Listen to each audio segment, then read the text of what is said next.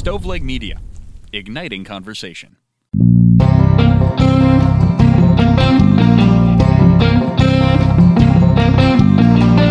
Good day and welcome to Extreme Common Sense with your hosts, Trizdon and Ray. We hope to leave some of the social polarization behind and dig into the gray area middle of society and politics. When the far left and the far right hate us, we will have succeeded. I'm Trizdon, and my partner, that's Ray. Hey, I'm Ray. We've got to work on that. Yeah, no, I know it's not. It's not real. It's not real fluid. Are you gonna tell people we're having technical problems again, like uh, when Rosie visited us? Listen, man, people need to know that this is another delay. So if our guest is in a bit of a bad mood, it's completely our fault. He's Fair. he's waited Fair. around for ten minutes, and That's true. Look, It so me. uh, yeah, so it is completely Ray's fault. But luckily, uh, Ray got our first sponsor, so he gets a pass this week only. Oh, true, true. Yeah, this is another one of those podcasts brought to you by the magic of Zoom. We're not together, or Riverside, or whatever the hell it is that we use. But uh, I don't understand this stuff. All I know is Trizdon. I was having trouble getting an email, and Trizdon literally gave me uh, seriously how many characters? About forty. About 45, 50 characters. Yeah, and I said, "There's no way this is going to work." And voila, here we are. It's amazing. the magic of the interwebs. It's crazy. It's crazy. But you know who So, you know who wouldn't have had that problem is the guys at Bad Wolf Gaming. If they were here, they probably could have knocked it right out because they are smart and we're not. Absolutely right. Daniel would have had me on in no time at all. I often used him as that resource. So, our first sponsored show. Yeah, first full sponsored show without the sponsors on board. Bad Wolf Gaming. They are now open. Uh, they're on Chestnut Street in Berea. Uh, Dungeons and Dragons board games. They do a lot of very cool stuff. I stopped in yesterday. I'm trying to talk them into baseball cards. I haven't talked them Yes. into it yet. Yes, yes. But literally everything but sports cards right now. Check out Bad Wolf Gaming if you happen to be listening locally. But Ray, I'm pretty excited, man. This show I think is is fun. We've got a TikTok celebrity. I mean, I you probably shouldn't say. TikTok. I mean, just celebrity, I guess, is probably more befitting. but we've got the rational boomer on, and if you're on TikTok, you've probably seen some of his pretty great political videos. That is fantastic. And I think Mike and I uh, will invite him on here in just a moment. But in doing a little bit of research, I think we're uh, pretty close in age. So, we may have to talk about that. Definitely, and uh, All those vast experiences. you know, yeah, I think you guys are within months of each other, so you guys are, you know, had parallel lives in some ways. Find out who's older. That's it. Yeah, older older uh, person wins. But no, but uh, check out Mike also has a podcast. So once once he's on, uh, if you like what he's saying, you'll definitely want to check out his podcast. It's uh, the Rational Boomer. You can check it out wherever you find your podcasts. I listened to a couple episodes and it's great. It's just like his TikTok, only longer. So if you like what you see on TikTok, you're gonna love the podcast as well. So so check out Mike and and of course follow him on TikTok and uh, like, subscribe, and give him five stars for his podcast. So Absolutely. but yeah, smart guy, funny guy, cusses a little bit. So maybe this is a de facto warning. Uh, we, Damn him. Yeah, we, we cuss a little bit, but I, I hope he takes it to another level because on his TikTok, you do. it's hilarious. and and, uh, so yeah, I'm all in. I, I hope he does not censor himself for the show. but uh, All right. Well, with that, let's invite Mike in, Triz. absolutely. Hey guys, Hey, Mike, how's Hello, it going? Mike. good. You were talking about the technical difficulties, and you have to understand I'm a TikTok diva, and I'm tired of this shit show. The truest words ever spoken about extreme common sense. Now, I'm, So, how the hell, how the hell old are you, Mike? I'm 61. I'll be 62. I was born April 16th, 1960. You old bastard! I was born September 25th, 1960. Graduated high school in 78. 78, class of 78, Ah, class of 78, brother. And I, at uh, Minnesota, right? Minnesota. I grew up in South Minneapolis. I went to Minneapolis Roosevelt High School. And get I this, a, get, the, get this, Roosevelt High School, named after Teddy Roosevelt. What do you think the What do you think the mascot's name was? Oh, uh, well, that, that's a good bit of trivia. So, what did Teddy, I think Teddy was responsible for Baby Ruth. Wasn't that his candy bar? It was his daughter's candy bar? Uh, Nah, what did I they call know. Teddy? What did they Well, call Teddy? What was his well, name? well, Rough well, here's Riders? the- Rough Rough Riders? Rough Riders. Rough Riders Nice, have been- Trizdon. Rough Riders would be the common choice, wouldn't it? Right, right. No, we, we were the Roosevelt Teddies. We were named after women's lingerie, for Christ's sake. How There tough is a go. football team with a name, the Teddies? the Roosevelt Teddies. That's great. Honest to God. Oh Honest to man, God. that's funny. The Teddy power. Teddies. Oh, that is yeah, you great. guys get some Teddies Now on. I will say this, Mike. The seven. I, I'm from North Jersey, and the '70s in North Jersey were pretty fun and pretty free times. I'm assuming that was the same for you. Oh Oh, Jesus Christ! Yeah, I, I Right, put it this right, way: right. I, I quit drinking in 29 when I was 29 because I'd had enough. I Yeah. got you. I tell my sons, you know, my sons are millennials, and you know how millennials hate boomers, right? Well, Sure. well, I say you you don't even know why you should be mad at us, and they said, "What do you mean?" I said, in the 70s, we did whatever the fuck we wanted, and we didn't get caught, and we didn't get in trouble, and if we did get in trouble, it was short term. So now we, Yeah. we grow up and have kids, and we shut everything down. You can't do a damn thing. That's, very what you true. should be mad at us about. That is very true. Uh, the kids today have no idea what the freedoms were like for us. And, Mike, might I add, not this damn thing, which I'm holding up my phone. You can't see it via audio, but attached to you where you were able to be contacted by your parents at any moment. Yeah, right? e- There were- exactly. And I- them. I had a. Yeah, I had a buddy my our age say to me one time, "Hey, let me ask you a question. Do you ever remember your parents asking you how you got home?" And I was like, "No, not really. You went out, you got home, and that was that. Nobody called you, nobody, you know, bothered you. It was great." My, my mom just said, I don't care what time you get home, just call me to let me know you're not dead. That's exactly it. And Yeah, that was a crazy. reasonable concern in those days. That was a reasonable concern in those days. Yes, it was crazy, crazy times. Well, welcome, Boomer. So, what was Thank the you. rationale behind your title, Rational Boomer? Well, uh, the, the rationale behind the title is that if they see somebody like you or me walking down the street, the average millennial go, "Oh, there's a fucking Trump humper. Yeah, he's a racist. He's an asshole." Until they talk That's to me funny. they- and they go, "Yeah." And and actually, I- I, just decided to do TikTok because I'm a radio guy, and people say, "Why would you do TikTok?" And I said, "Well, if you were a carpenter and you retired, you would build cabinets for somebody or something.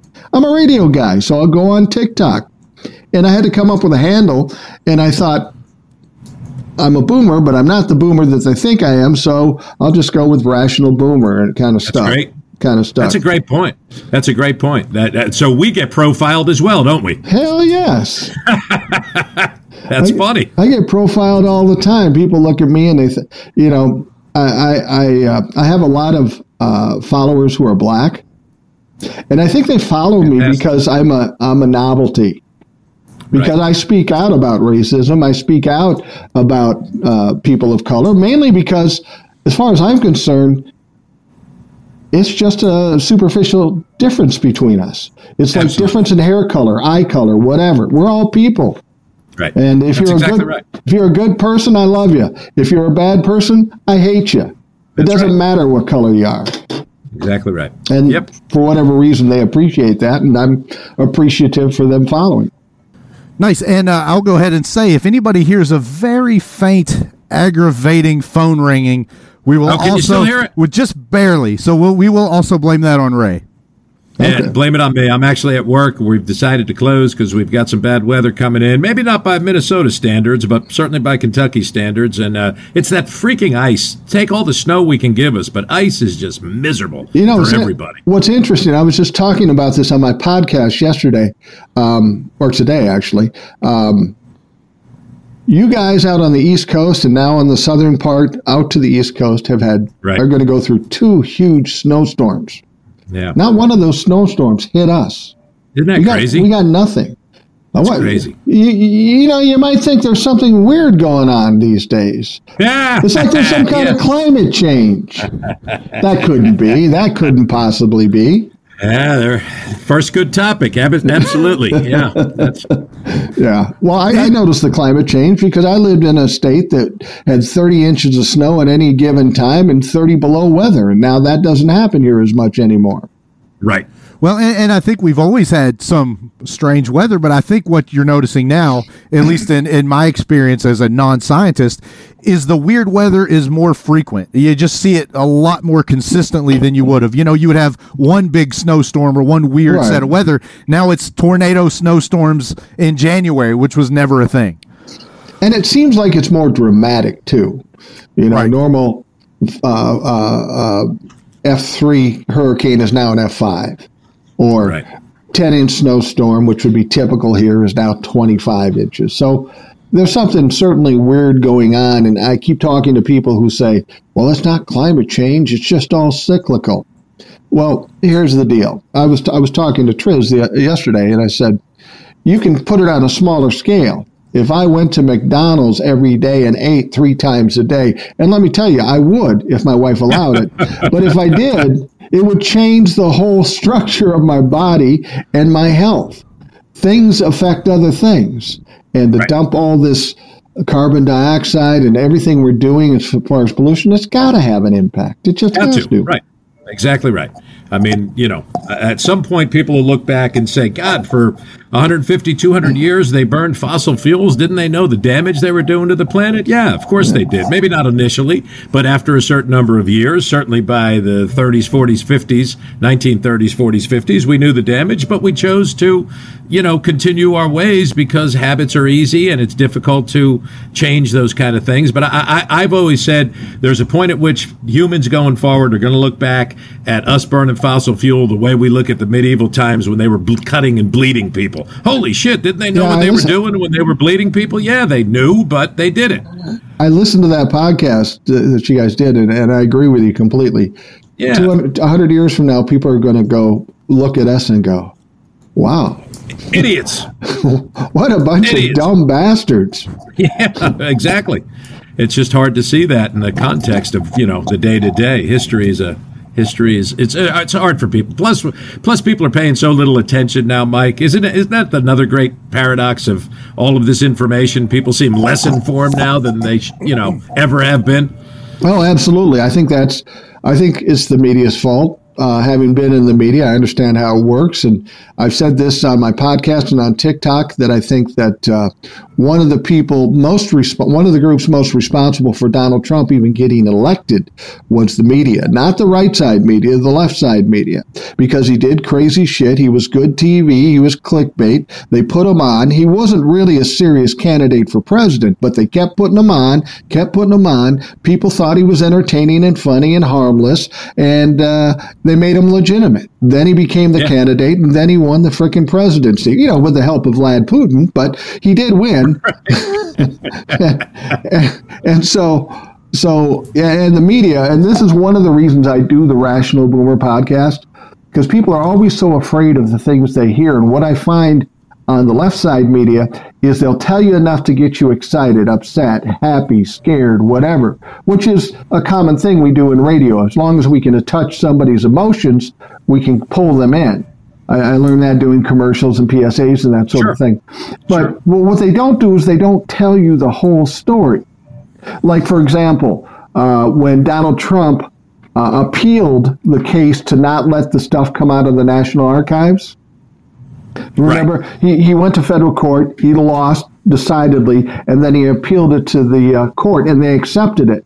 Now everybody's going, oh my God, oh my God. He's just going to get away with it. He's just going to get away with it. But but but what they don't tell you on there is there are three judges on that court. Uh, one was appointed by Biden and two by Obama. So he wasn't going to get through this. He wasn't going to win, but they have to go through the process. And everybody's right. in so much of a hurry to get this hand guy handcuffed and put in jail, but it just doesn't happen that way. Now, the media doesn't tell you that. So on the Rational Boomer podcast, I give you the whole story. And the one comment I get more than anything is, I feel so much better when I hear your TikToks. There you go. I know more. And that's a failing of, uh, of the media, and I honestly believe that true journalism doesn't even exist in this country anymore, except on the Right. Rational Boomer podcast and There the Common Sense podcast. Yes. Well, but it is true. I mean, because there's always that rush. Everything now is breaking news, breaking news, you know, and, and I'll probably say this a lot through the next 40 minutes. When you and I were kids, breaking news was actually a story. The Oh, fucking yeah. president had been shot. There was Right. you stopped when you saw breaking news. Now everything, when everything's breaking news, nothing's breaking news. And it's all a rush to get that to get people locked in, like you're saying. Well, CNN has it as a standard tagline for every fucking They do. It's Everything. breaking news. I refuse to say breaking news at any time, and I see people Yeah. on TikTok do it all the time. Oh, we've got breaking news. No, you don't. You got it off NBC, uh, MSNBC, and you're just telling us it's not fucking Exactly. breaking news. It's not. No, not at all. So, Mike, what what do we do with? Uh, I mean, I think Donald Trump released a statement this week talking about how Mike Pence should have uh, done more to basically overthrow the election. He openly stated that. I mean that that I mean, there's a lot of craziness there. How like going forward, Mike? How do we make sure? That doesn't happen. What safeguards can we put in place that we have free and fair elections after we vote? Well, the thing about it is, is that Donald Trump essentially confessed to trying to overthrow the government in that in that Texas rally. He confessed. And that's not out of character for Donald Trump. Donald Trump will throw that in your face. And the reason he does that is because the more he talks about it, the more he thinks he can take the edge off of it. He's maybe not so guilty because, yeah, I knew what I was doing. But but the fact of the matter is, you know, I talked to a lot of people and they're upset and they're scared. And I made a couple uh, uh, predictions. I said, there is no way Donald Trump will run for president and no way he would win pre- the president if he did did did run and and uh, people say i don't know 2022 and you have to understand what's going on now there has to be a way to figure out where this doesn't happen again and it's unprecedented so it's impossible to know how to stop it i think what the democrats are trying to do as i understand it is a suggestion i made i don't know three months ago we can't pass bills. We can't convince these people. So for the next 10 months, we need to focus on the Democrats completely decimating the Republican Party. And not and, and, and not in an eventual way, but by taking all the information that they're gathering in investigations, whether it be in Georgia, New York, or Washington, D.C., or the January 6th. I think what the January 6th committee is doing, they're slowly leaking stuff out every day. You notice that it's every day. There's something new, something bad, and it's kind of building and kind of culminating. It's going to culminate with these TV hearings. And that's when it's going to Yeah. explode. And the goal, I think, is to completely decimate the Republicans. You've got maybe 10 people in Congress that may very well be expelled. You've got uh, a former president that will likely be indicted and possibly convicted. Uh, this is all going to occur between now and 2022. So when these people say, well, the Republicans will win in 2022, it's just the way it is. That's the way history goes. Fact of the matter is, we've never seen anything like this in history. So to make that comparison just doesn't work. So I think I think the Democrats and whoever else, by exposing all and indicting whoever they can and convicting whoever they can, will be the thing that forces us back to some sort of normality. It won't be the same, but it will be far better than what we have. Yeah, and I just worry about a world moving forward. I think now politicians have learned, certainly the Trumpers, uh, but it seems like, and maybe both sides, there's a point where if you don't like it, instead of making an apology, instead of coming out and saying, yes, you caught me in a hotel with three prostitutes, it's that's fake news. The pictures were doctored. Like, I mean, will there, is there no shame anymore? I, I can't, how do we get to normal if that's reasonable for half the country? Well, the problem is, is as we understand normal, as Ray and I understand normal, we're thinking 60s and 70s, and there's no comparison. If somebody would have found out that Jack Kennedy was sleeping with Marilyn Monroe, that would have been uh, insurmountable. But now, if you find out that uh, uh, Tucker Carlson is having some illicit romance with whoever, who fucking cares? I mean, the problem is, is all this information gets spread so fast. You hear about Right. it so fast, and you get over it so fast because there's another one coming right after it. There is really no and that wasn't way it was. You had one scandal, Gary Hart or whatever, and that just destroyed his career because he took a picture with a woman on a boat. Right. And he may have had an affair with her. That wouldn't do anything right now. I mean, these people are committing treason and it doesn't matter. So I don't know that we'll ever get back to the normal normal that Ray and I maybe have seen, but hopefully we can get some uh, some some law in this wild west where people have a reason not to do something messed up. No, that is absolutely true. But the other part of that equation, Mike, is you talk about uh, coming forth with all of this information, and Democrats need to blow the cover off of all of it and expose these people.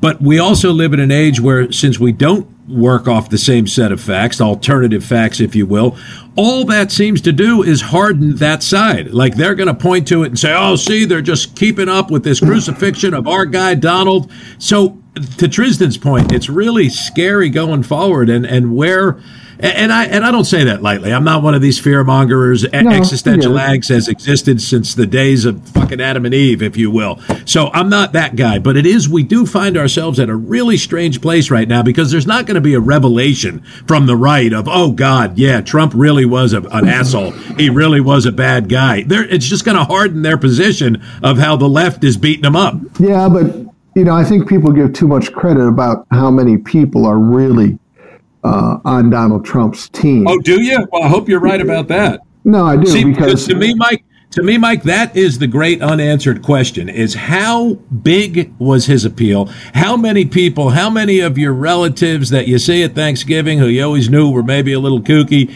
actually like this guy? And, and I still think, Mike, we have to answer that question. What did Donald Trump tap into? What is it in middle America? I always say to Trizdon, you know, there's, there's such distrust that the, the coastal elites, as middle America calls them, is a very, is, is a very distaste, is, is, is filled with with disdain when they talk about coastal elites or Hollywood lefties, Hollywood elites. By the same token, you know, when when people there refer to where we live as flyover country, that's also very dismissive.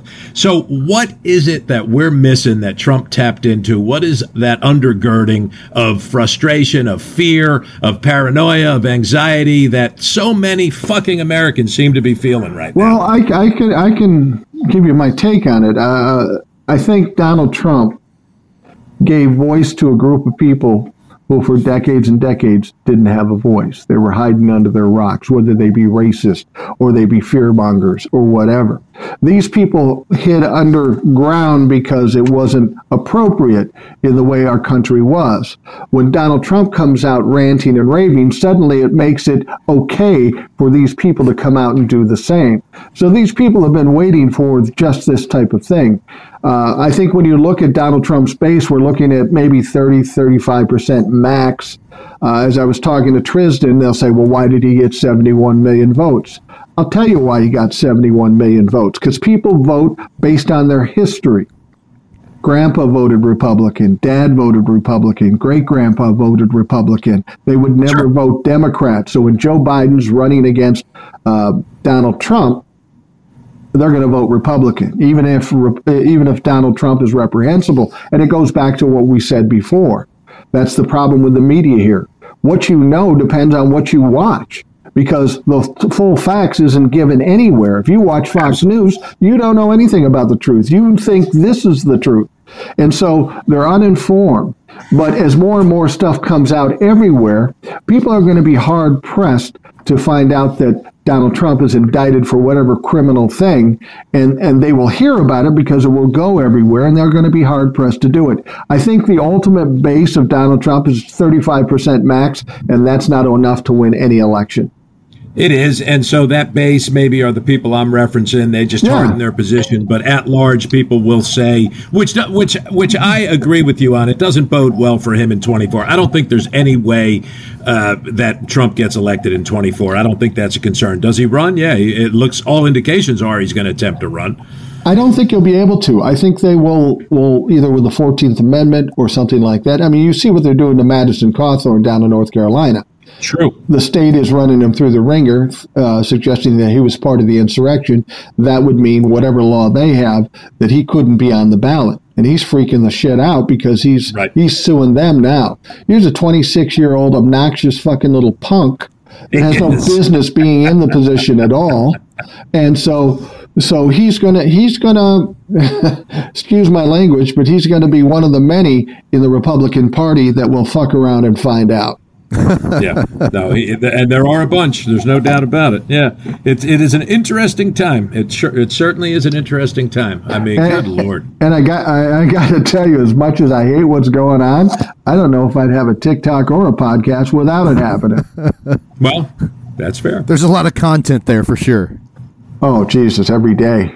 I do Yeah. I do a 40 minute podcast every day, just me talking about the things I talked about on TikTok, and I have no problem with content. Right. So what, what what do you think about TikTok? Like, uh, I mean, I've just joined, so for me, it's uh, at this point just watching videos, which of course is how I found you. But what do you think? Like, um, tell us a little bit about your TikTok. How many listeners do you have? What do you what do you think of it as somebody that's done it now for a while? Well, well, TikTok, um, TikTok. I thought it was the same thing. I started in November of 2021, and I thought it was pretty much the same thing. Everybody thought it was. It's ju- just for kids, uh, but uh, I've never been one to really care about that stuff. I saw that as the way to get the fastest number of you call them followers, and I tell them, and I'll tell you, I don't see them as followers. I'm not trying to be their leader. I'm not the rational boomer. I'm a rational boomer, and Cool. they are all rational boomers because most of them are in that age group. Um, and I just saw it as a way to uh, to get as uh, as many followers as quickly as possible. But I didn't really know anything about it, and the whole point of TikTok was to put me in a position to send people over to a listen to my podcast, whatever that might be, because that's where I feel comfortable. I'm a radio guy, so doing a podcast is like second nature to me. Sitting in front of a camera with this face, talking on TikTok, you are either one of two things. You either are handsome or you don't give a shit. And I'll give you a wild guess which one I am. I'm going with handsome, Mike. I'm going with handsome. That's what I thought. I thought. appreciate I appreciate that. I get some weird comments about that. I go, "You people are sick." You- I got I got this I got this one African American young guy. I don't know how to take this. He's a fan. And he goes, "Good job, you, you you said it right, hot daddy." I'm going, "Wait, what?" That's funny. I mean, I appreciate it. You asked me how many followers, and I'm amazed by that. I have 115,000 followers. no shit. I, I call them peer. I call them peers, not followers, because cool. I'm not That's their cool. leader. Um, but but it, it amazed me uh, when I went on. I thought I'm going to get like 10,000 followers if I really push it, and then I can start a podcast and get a couple hundred over there. And so that's that's that's why I did it. And and, I, and as I was telling Trizdon, I realized in doing TikTok. I wasn't going to go out there and be what they call a thirst trap, trying to attract people with my devastating looks. I wasn't going to sing or dance or try to be clever.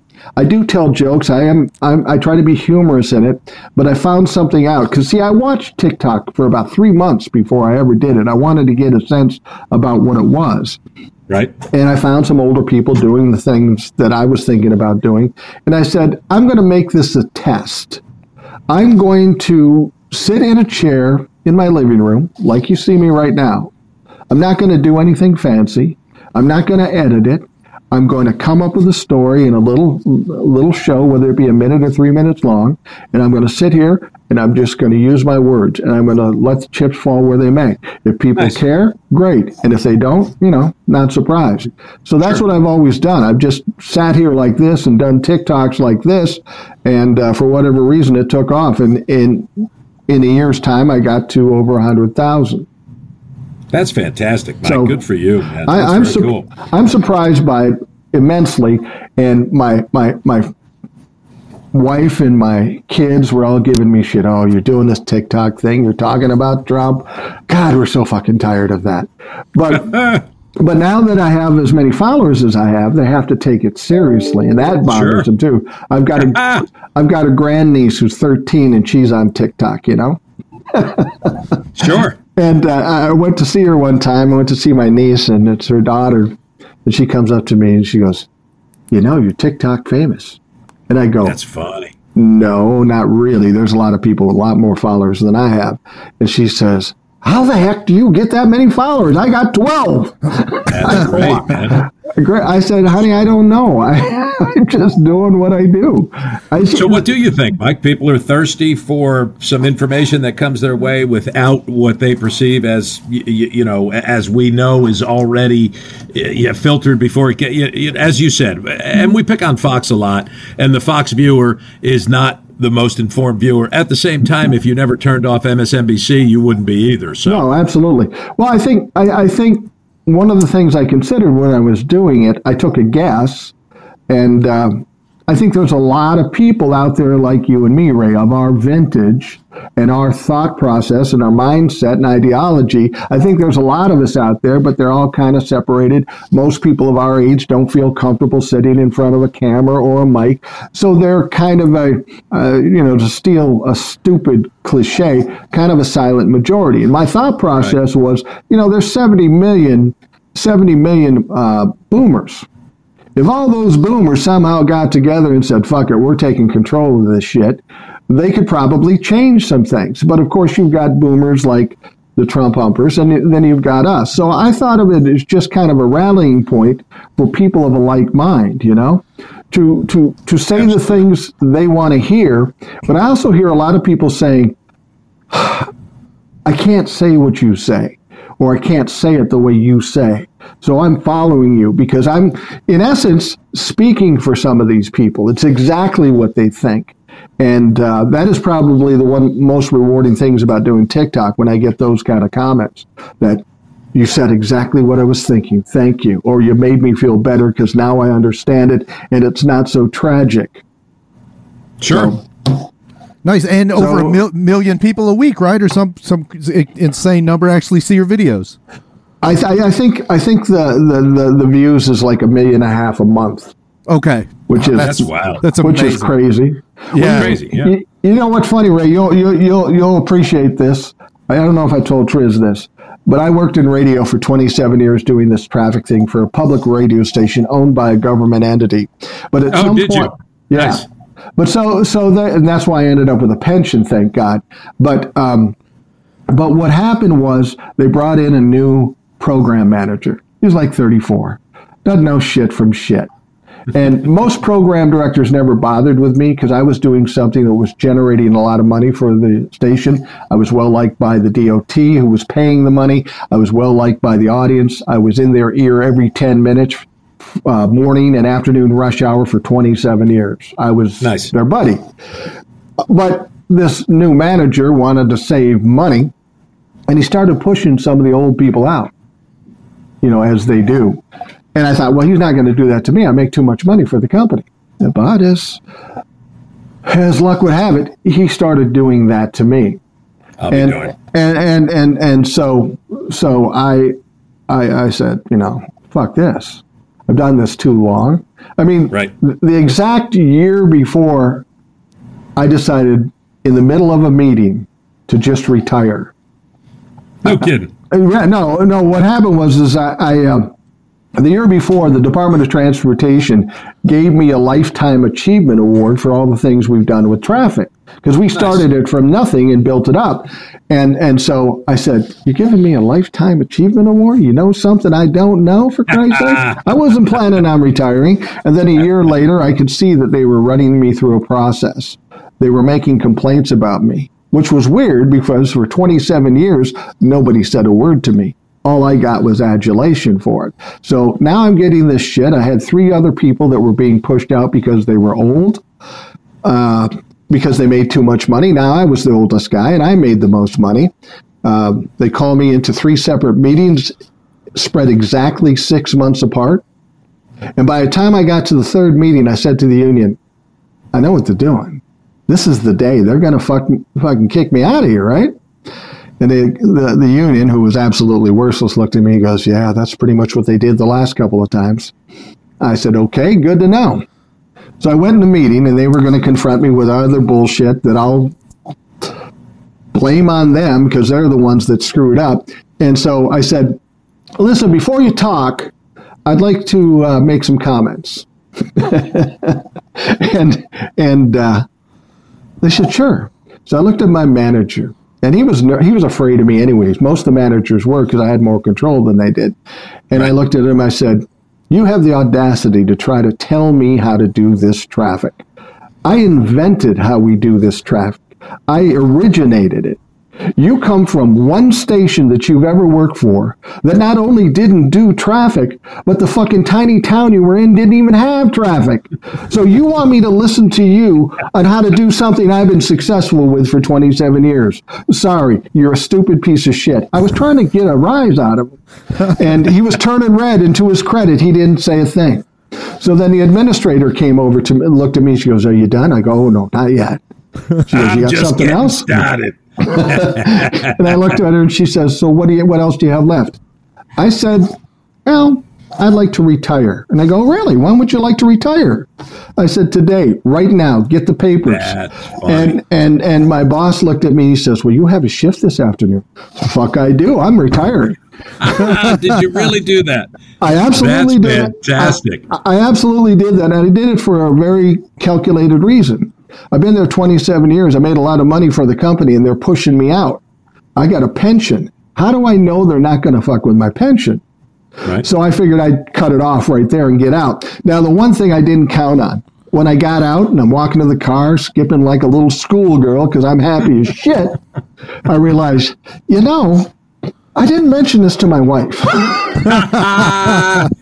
That's So- great, Mike. So I Now, had to how explain long- to her. And how long ago was that? When did you when did you years ago. force your own retirement? About five years ago. About five Very years cool. ago. Yeah. And yeah. that was public radio. It was public. It was a station that was owned by the Minneapolis Public Schools. And interestingly enough, while I was in high school, I got my training there. But it was a full fledged 5,000 watt FM station, uh, played jazz, and it had traffic, which was a weird combination, but it worked. And we'd done it for 27 years. And I was part of the reason why the station even stayed alive because, you know, the, the, the DOT was paying the station like three hundred thousand dollars a year just to do these traffic reports. And I That's didn't I didn't go into the radio station. I went to the DOT's traffic management center and watched like six hundred monitors and basically did play by play of traffic. That's really cool. Yeah, it was interesting. Um, uh, my wife still gives me shit about it. I said, "Honey, I just did the thing I I, I thought was best at the time." How long you married? Thirty eight years, Oh, so you, oh, early twenties. You were married. twenty three. Yeah. I'm yeah. I'm 33 years married at 28. Yes, sir. Seems like only yesterday, Mike. And you know what a miserable day yesterday was. My wife does. My wife doesn't listen, Mike. So I'm all right. I hope to God she doesn't listen. I know my wife doesn't listen. She never listened to a TikTok or well, like Trizdon says, his wife tells him, "I hear enough of your shit in the house. I am not doing in my free time any more of it." well, exactly. You know, people say, well, "What do you like when you're not on TikTok uh, or on a podcast?" I go, "Pretty much the same shit. It's not. Yeah, it's not any different." That is so true. That is so true. That that's that's that says it all right there. Hey, Mike, well, man, uh, you have had amazing success. No, please, Trizdon. I just it's just wild. It's great. Yeah. that you've had that success. Well, and, and I'm just curious, as somebody now that's been in radio for about 17 years, um, after you retire, and it may not be not be the same with uh, with your station uh, with jazz, but I get an average of about 40 ticket requests a week for concerts. Like once you retire, like do you just dream about people begging for tickets? Well, you know, I did spend some time as a DJ in smaller stations, but as a traffic guy, I was kind of a special case. I wasn't at the station. I didn't really get much involved in the music part of it, uh, so I didn't really get those kinds of requests. Uh, uh, what I did get requests for is people would call me during the day while I'm driving in my car, not doing traffic, and go, Mike, how's the traffic on 35W? Go, I don't know. I'm at That's funny. 494 in my car. That's the only That's thing I really. funny. And I and and here's the other thing. My wife loves doing this to me. If we're going someplace and I get lost or make a wrong turn, Jesus, you're the traffic guy. I can funny. see that. I had a client That's that great. would call me the. Uh, you guys may remember the commercial campaign. It's a few years old. It was like Ticketmaster or something, but there was a tree Yeah. with tickets, the Ticket Oak. So like one of my Right, clients started calling me the Ticket Oak, and I thought, man, that That's may be the truest shit in the history of the world. Since we've been on this podcast, I've had one text for Wynonna Judd tickets. Unfucking believable. Yeah, most most of the, the, the toward the end of my career, I didn't do too much disc jockeying. I, I did some disc jockeying in some small little towns in the middle of nowhere, uh, but uh, most of it, I was a production director at another station in Minneapolis, which was weird. Um, and and you know, I did the traffic for a long time, uh, so I, I wasn't necessarily the best disc jockey or or host for a music show.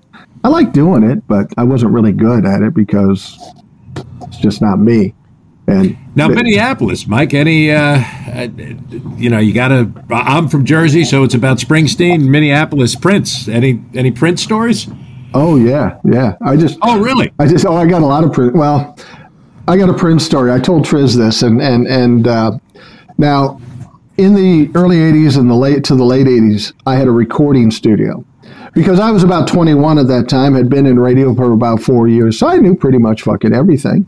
And, of course you did. And, and, and, now listen up, millennials. You hear, millennials, that's called sarcasm. Did you hear it? and I, my, my father was an asshole, but he, he had a lot of money, and I wanted to start a company that now mike i got to stop you there. Your kids don't say that about you do they? No no no. Neither no. one neither no, I, neither the asshole nor the lot of money. All right good. No my dad was a narcissistic sociopathic pathological liar and this is why i have special interest in donald trump because i had experience.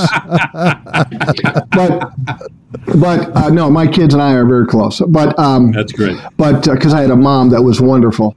But um yeah, I, I, started this recording studio with another guy. He was an older guy. He was thirty, right? But he was right. a, he was an established radio guy in town, and we started this recording studio.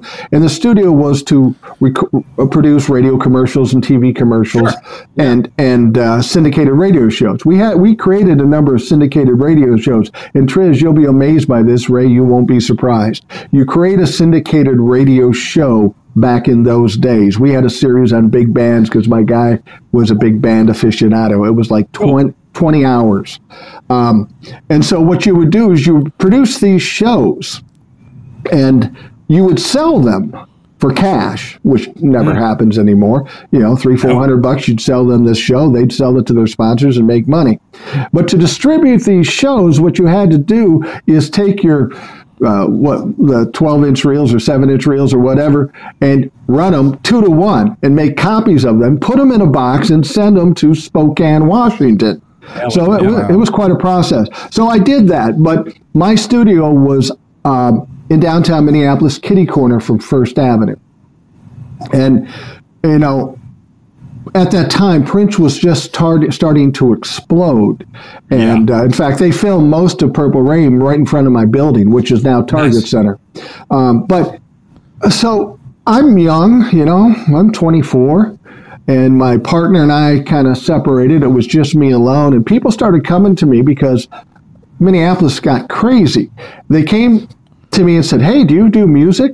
Well, I'm not musically inclined at all. I've never recorded any music. So I said, Yeah, I fucking do music. and so I started doing music. And as everything I've ever done is, is you just kind of jump in head first, learn it as you go. And I was doing that. And you have to understand, Minneapolis became a mecca for music. It was the yeah. ground zero for music in the 80s yeah. because of Prince, Andre Cymone, The Time, to right. um, Soul Asylum to uh, Husker Du and replacements. So people were just pouring into this town, hoping they'd get discovered and get a record deal. Now I was nobody at the time, and uh, I had people pounding on the door, and everybody that came to the door said, "Hey, I'm related to Prince," or "I'm better than Prince." And I go, "Yeah, right, right." One day, a kid comes in, and he says he's Prince's cousin. I go, "Yeah, right."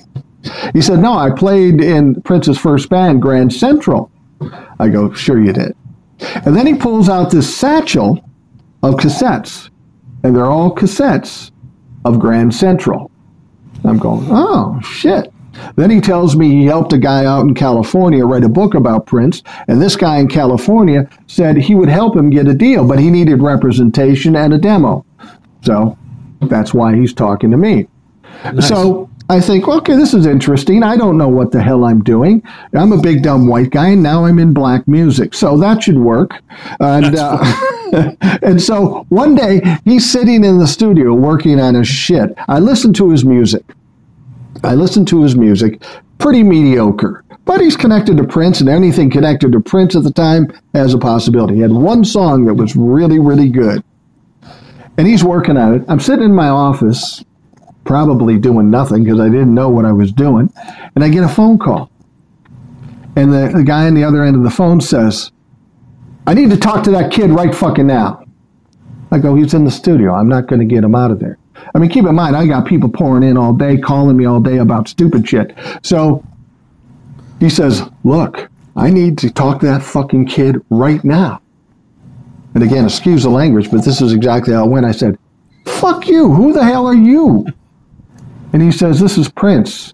Now, I wasn't believing anything. I said, Oh, it's Prince. I should have got on my knees and crawled to the studio and got him for you, you piece of shit.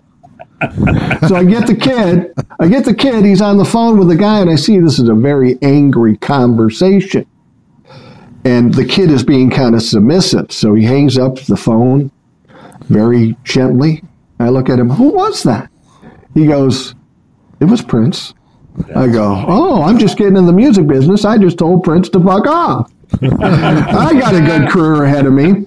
Well, what it turned out is we did get this guy a deal on one song, the one song that I thought was especially good. I'm dealing with a guy at this major label, and he's uh, ends up going on to be very successful and very well known.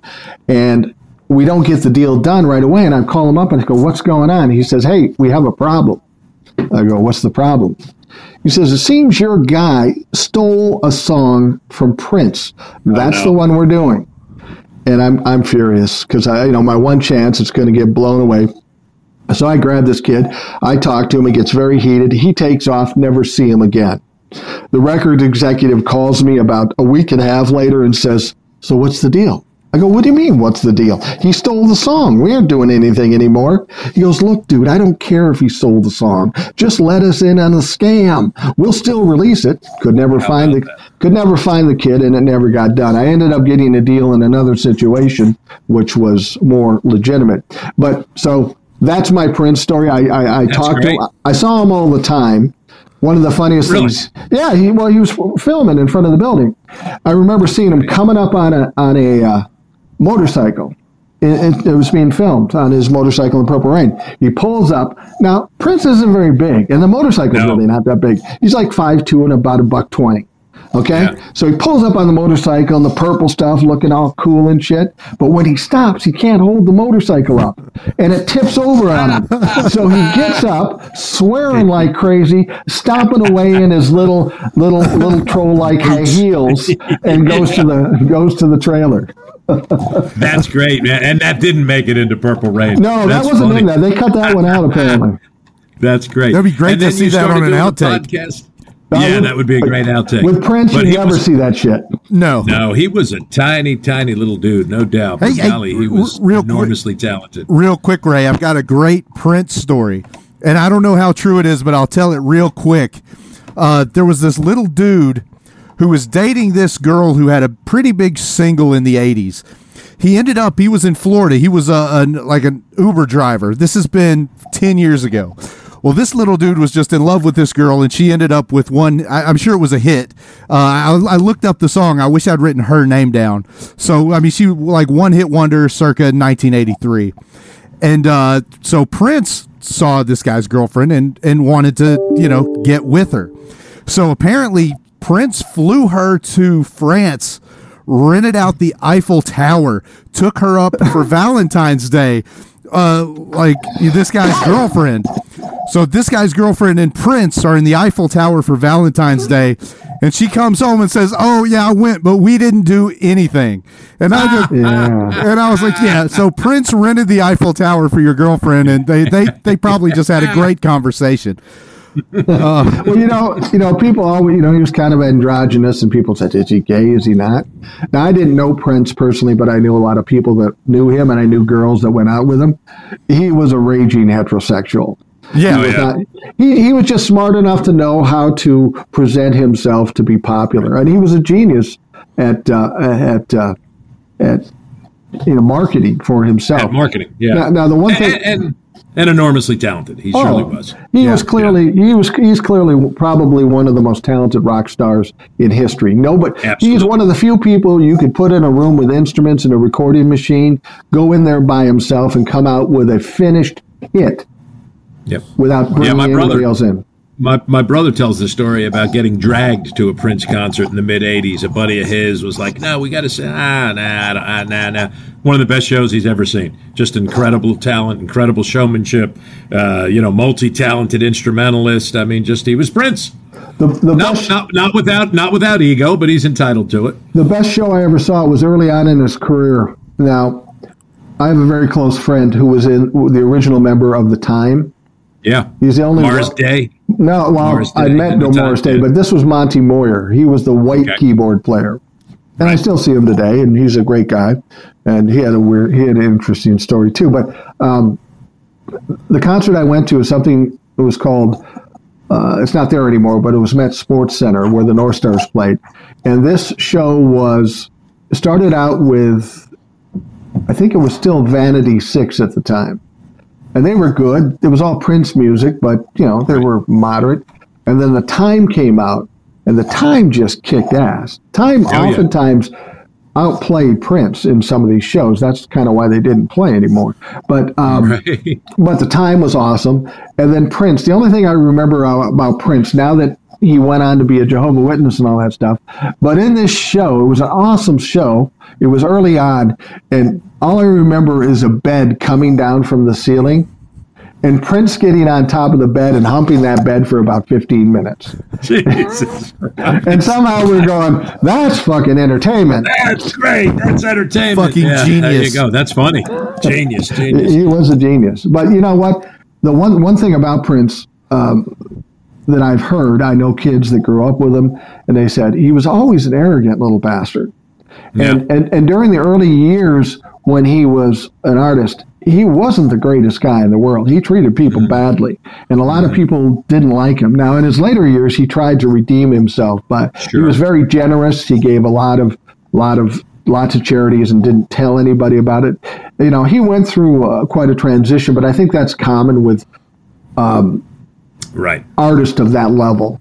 They're a different kind of person from a different planet. Right. I think that's right. So when did you start the podcast, Mike? the podcast started in June, I think. You know, I, I, I, I created I created this this strategy in my mind: do the TikToks, get a certain amount of listeners. Then when I got past that real easy, I just kept going. And it's procrastination.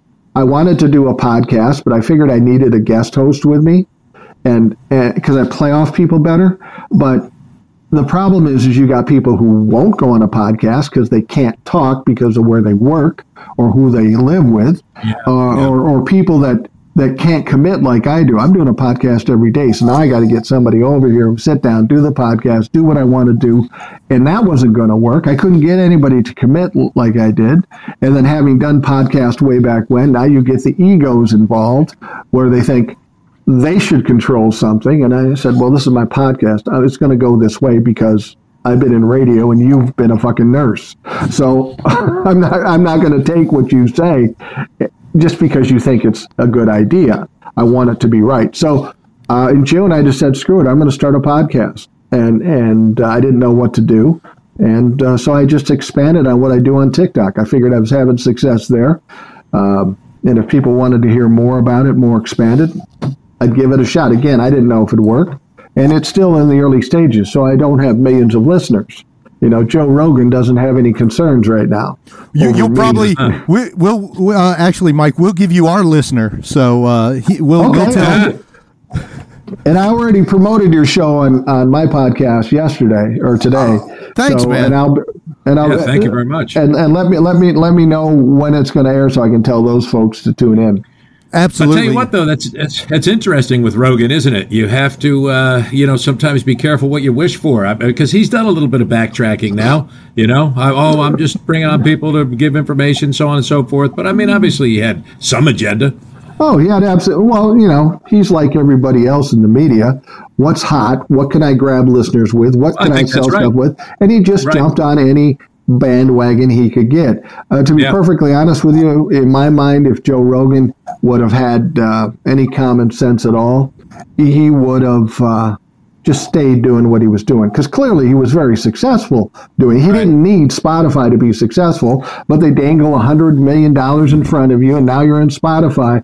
What I think it changed the whole paradigm of the show. It's a different show now. It's more political and it's more working too hard to get listeners or yeah. or sell product. And that that's the one thing one thing I decided when I was doing the podcast and the TikToks. I'm not going to play to anything. I'm not going to give in to anybody. I'm just going to do what I do and see what happens. I mean, because yeah you know, I'm making enough money to survive. I don't have to live off my podcast or TikTok. I couldn't because there's not enough money there. So I'm just going to do what I do and see what happens.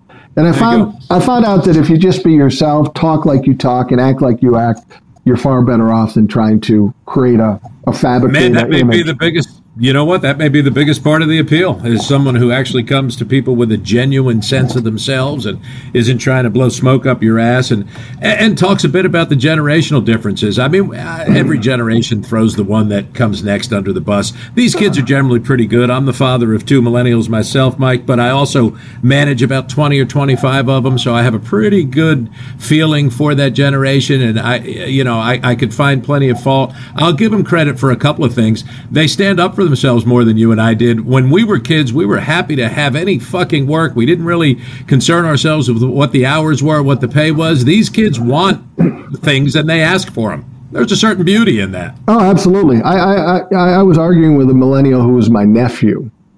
And he was saying, well, the boomers did this and the boomers did that. And I said, here's what you need to understand. Um, boomers are your parents, and you're the boomers' kids. If boomers have complaints about millennials, well, you fucking raised them.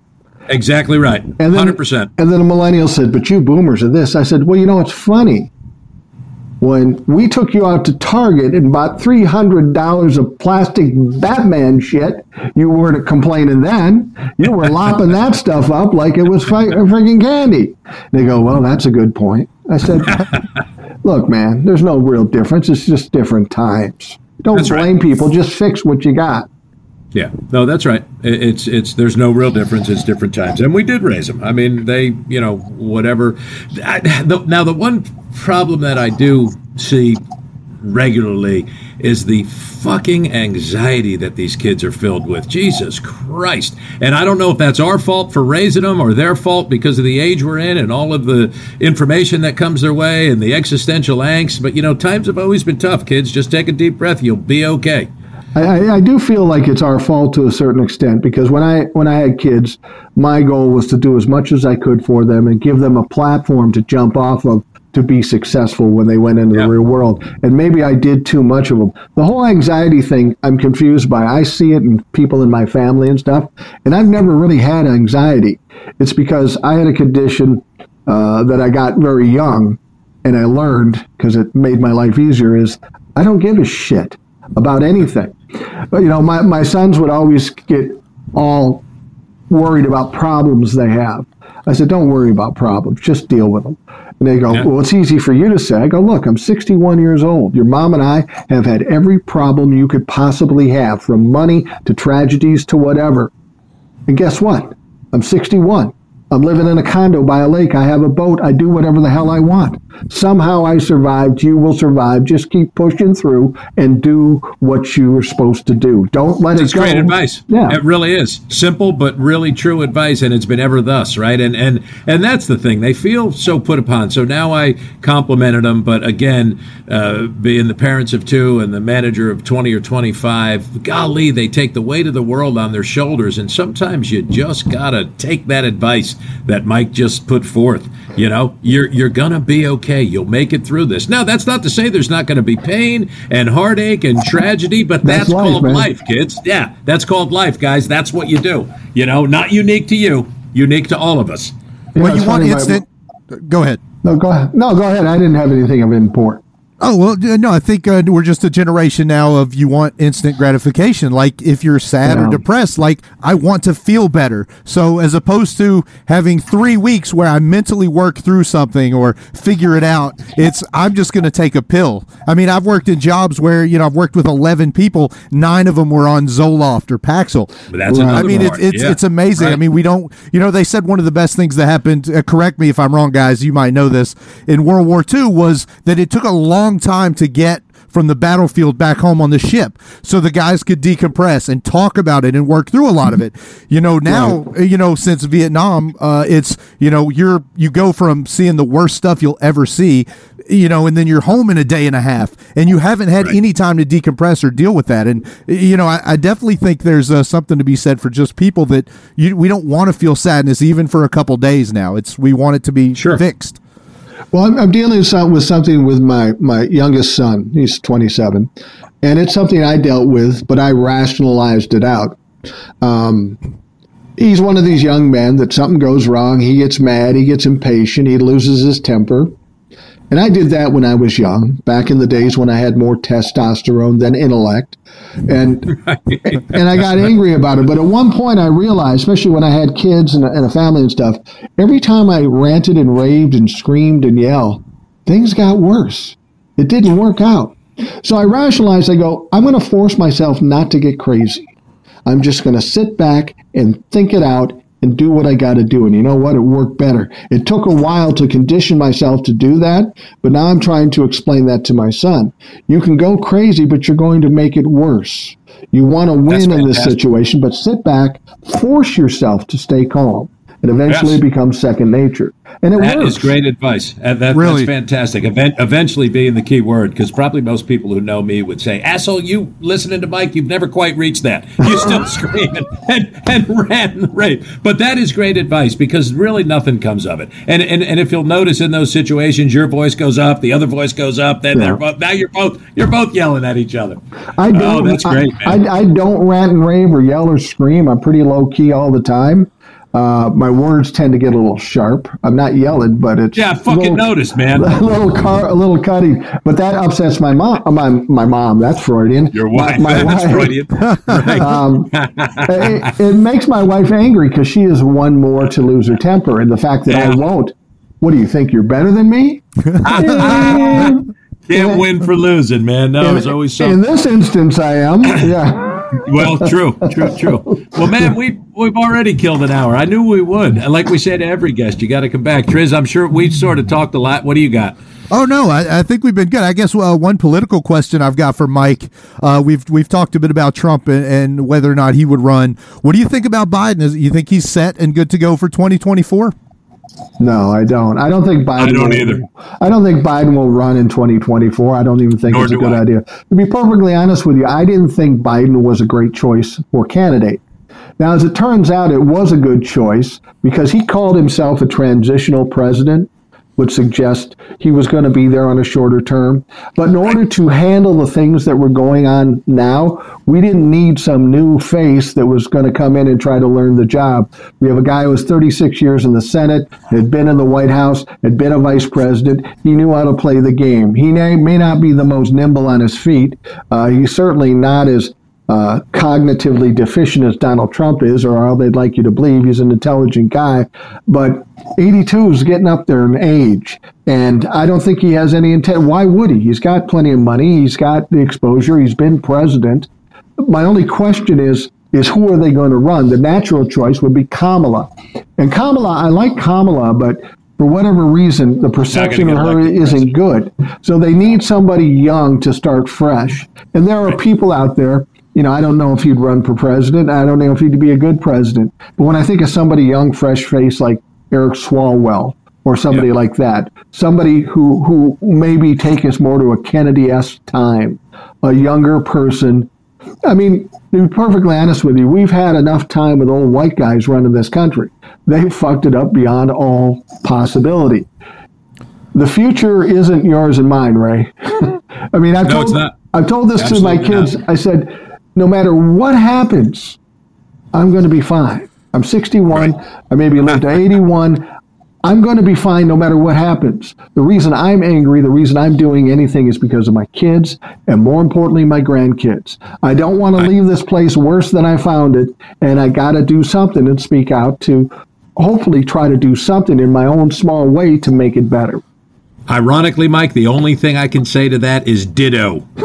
may Mister May Mister Limbaugh rest in peace. Everything you just said is is I, I couldn't concur more. That I, I, think you explained Biden exactly correctly. I didn't think he was the greatest candidate either, but he was a guy that you knew had been there, and of everybody running, probably had the best chance to beat that knucklehead, which he did.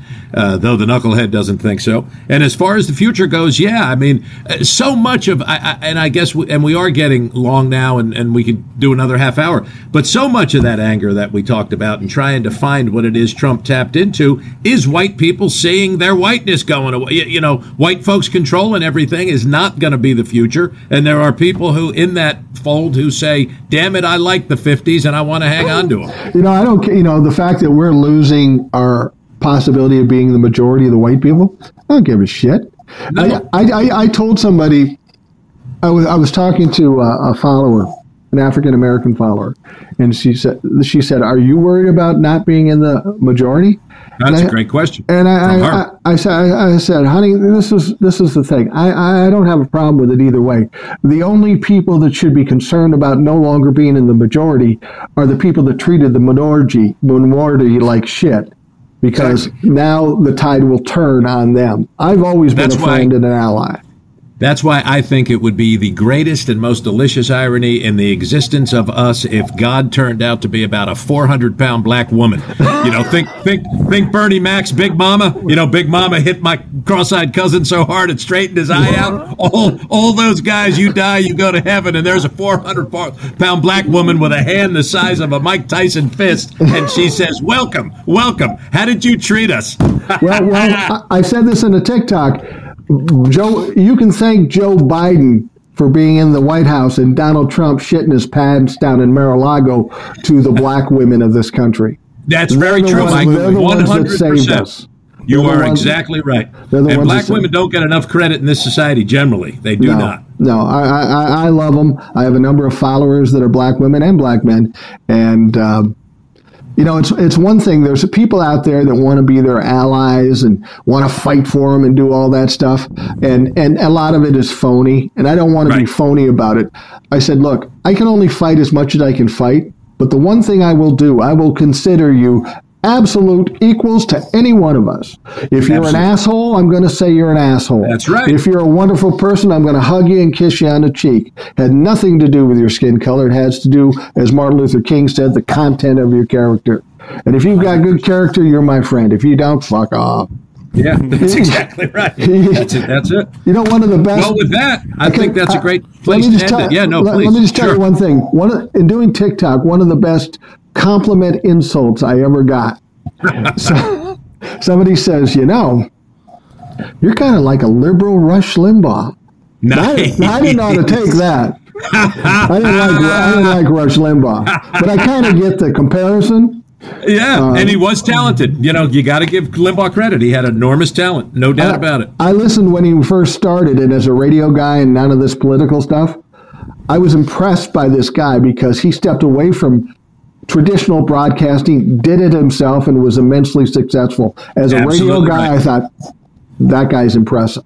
Then That's exactly the way I looked at it, Mike. Yeah, as somebody who worked in radio, and you know, it's a pretty damn short list of old uber successful radio folks, and Limbaugh's on it. You know, Limbaugh, Paul Harvey, Casey Kasem, Howard Stern. That's about the list. I think Paul Harvey could uh, kick Limbaugh's ass. I worked at a radio station. Yeah. I worked at a radio station where you had to record the rest of the story and put it on at a certain time on the radio station. Right, right, if right. you missed it, you could get fired.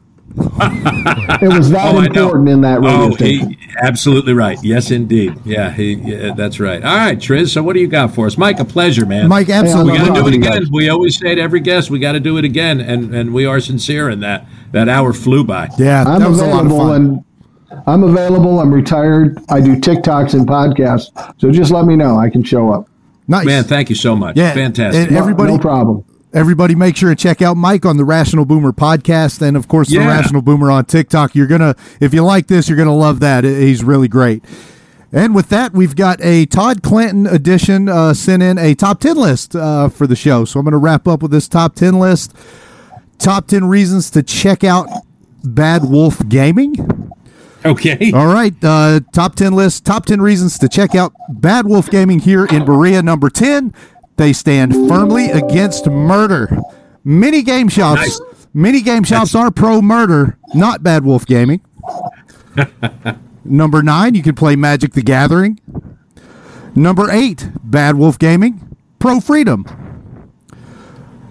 Number seven, they don't care what your politics are as long as you like fun. Number six, top 10 reasons to like Bad Wolf Gaming. They like Ray, not yet sold on Trizdon.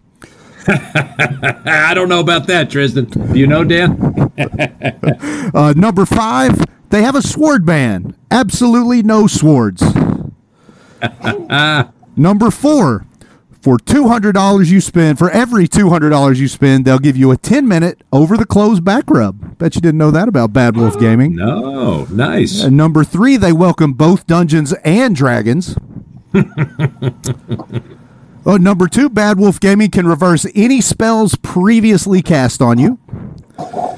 And the number one reason to check out Bad Wolf Gaming at 711 Chestnut Street in Berea is that they always listen to Extreme Common Sense with Trizdon and Ray. And they will now be tuning in the Rational Boomer. That's right. Yes, sir. You know, there's one other one that you could put on there. Another reason not or to to go to uh, Wolf Gaming Wolf. is that they don't give under the clothing massages. they don't do that. they, they do not. They do draw the They line do in under the under the clothes. clothes. That's right. Great. Oh, Lordy Lord. All right. On that note, Yeah. On that note. All right, guys. It's been a lot of fun. Uh, go ahead, Mike. it sure has. It I thank you. I thank you for having me. I appreciate the opportunity. I've only been on one other podcast before. That podcast was a, a law podcast. The only reason he wanted me on the show is because his mom loved me. That's funny. So I'm on well, this it's been our little show. pleasure, man. This has really been an enjoyable hour. Our pleasure. Thank you so much. Yeah. Thank well, you for having me. I appreciate it. Yeah, we definitely look forward to having you back. And of course, want to thank Stoveleg Media, our friend Nate, for getting this podcast dropped every week. Like to thank Troy for all his help. He's probably listening somewhere in the background right now, about to show his face. So thanks again, everybody that helps put this podcast together. Of course, Bad Wolf Gaming, Ray. Uh, guys, have a great week, and we look forward to talking with you again next week. Thanks for listening to Extreme Common Sense with Trizdon and Ray. We hope you had fun and look forward to taking on another topic next week. Bye.